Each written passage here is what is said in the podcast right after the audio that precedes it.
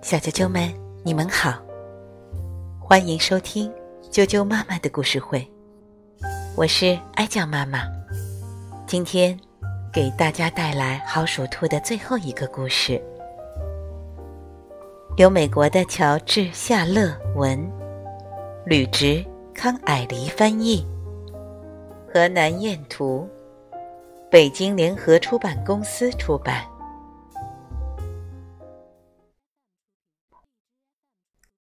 鼠兔和狐狸都有一个家。狐狸蜷缩在山坡上，白尖尖点缀的黑尾巴盖住了半个脸，和身上闪着亮光的红色皮毛。它遥望草场，看着居住在那里的鼠兔，心想，他们的生活可真忙乱啊。鼠兔们跑前跑后，从洞里进进出出，前腿不停地挖掘着，后腿则把沙土扬出洞外。它们有的碰碰鼻子打招呼，有的互相梳理着柔软的毛，有的举起小拳头搏击打闹。小孩子在追逐嬉戏，免不了有个磕磕绊绊。还有几只鼠兔自得其乐地哼着小调，在温和的洞里我好快乐，有软软的皮毛我好快乐，受父母呵护我好快乐，被花儿围绕我好快乐，我好快乐，好快乐。狐狸琢磨着，是不是又该吃一顿鼠兔餐了？因为他家里还有孩子要喂。也许我可以捉到一只粗心大意的鼠兔，狐狸想。而他慢慢接近鼠兔时，鼠兔们都飞快地潜入洞中，还有几只用后腿站立起来，发出嘎嘎响亮的警告声。他们都认识这只狐狸，他昨天才吃了他们的一个同伴。当狐狸经过鼠兔责人的洞口时，他小心地从洞中探出头来，对狐狸说，请你到别处去打猎吧，你昨天杀死了一个鼠兔妈妈，现在他们家的孩子没有奶吃，正饿得吱吱叫呢，他们的父亲都急死了。你说他们家是什么意思？狐狸很较真。我只看到你们跑来跑去都一样，难道你们不都是一模一样的吗？责人叹了一口气，耐心地解释道，我有一个妻子和两窝八个孩子，我们住在一起，互相帮助。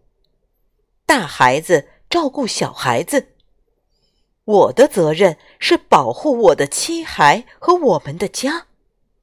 这个有很多进出口的洞就是我们的家，附近还住着我更大一点的孩子。狐狸于是想了想，自己在山坡上的洞也有几个进出口，他也想了想孩子以及保卫他们的领地和家庭的丈夫。她的大女儿也定居在他们家的附近。这太奇怪了，狐狸对责人说，你的家庭生活居然和我的这么相似，咱们都住在洞里，全家生活在一起，相互帮助。嗯，不同的是，你吃草，我吃鼠兔。说到这儿，狐狸记起了在洞里等待食物的虎仔，于是左右寻觅起来。但不知为什么，竟然有点不忍心捉眼前的鼠兔。况且眼下这只聪明的鼠兔，它也不见得能捉到。呃，你知道狼吧？狐狸又想起了刚才的话题。他们家庭的情形也和我们差不多，而且是啊，责人打断他，人也一样。扎西和卓玛，他们和孩子们一家人住在房子里，他们的亲戚住在附近，他们的房子就像我们的洞，所以你看，鼠兔、狐狸、狼、人，我们的家庭都这么相像。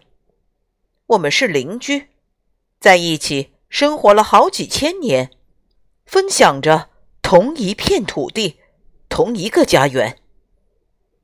责人停顿了下来，他有点不习惯长篇大论地发表这么复杂的观点。这么一想，准备好的下一句话不知溜到哪里去了。可我们又都是敌人，狐狸替他说完了演说词。为什么现在人类认为我们是害兽？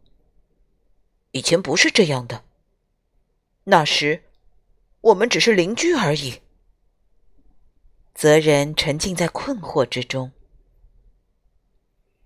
为什么人类杀死我们，只是为了用我们美丽的皮毛做一个帽子？狐狸也发出了哀叹。责人明白，自己和狐狸永远不可能成为朋友。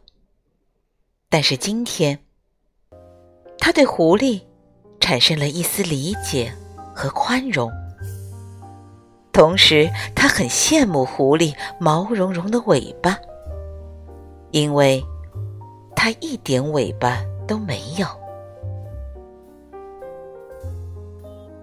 小啾啾们，好鼠兔的故事就全部讲完了，明天见。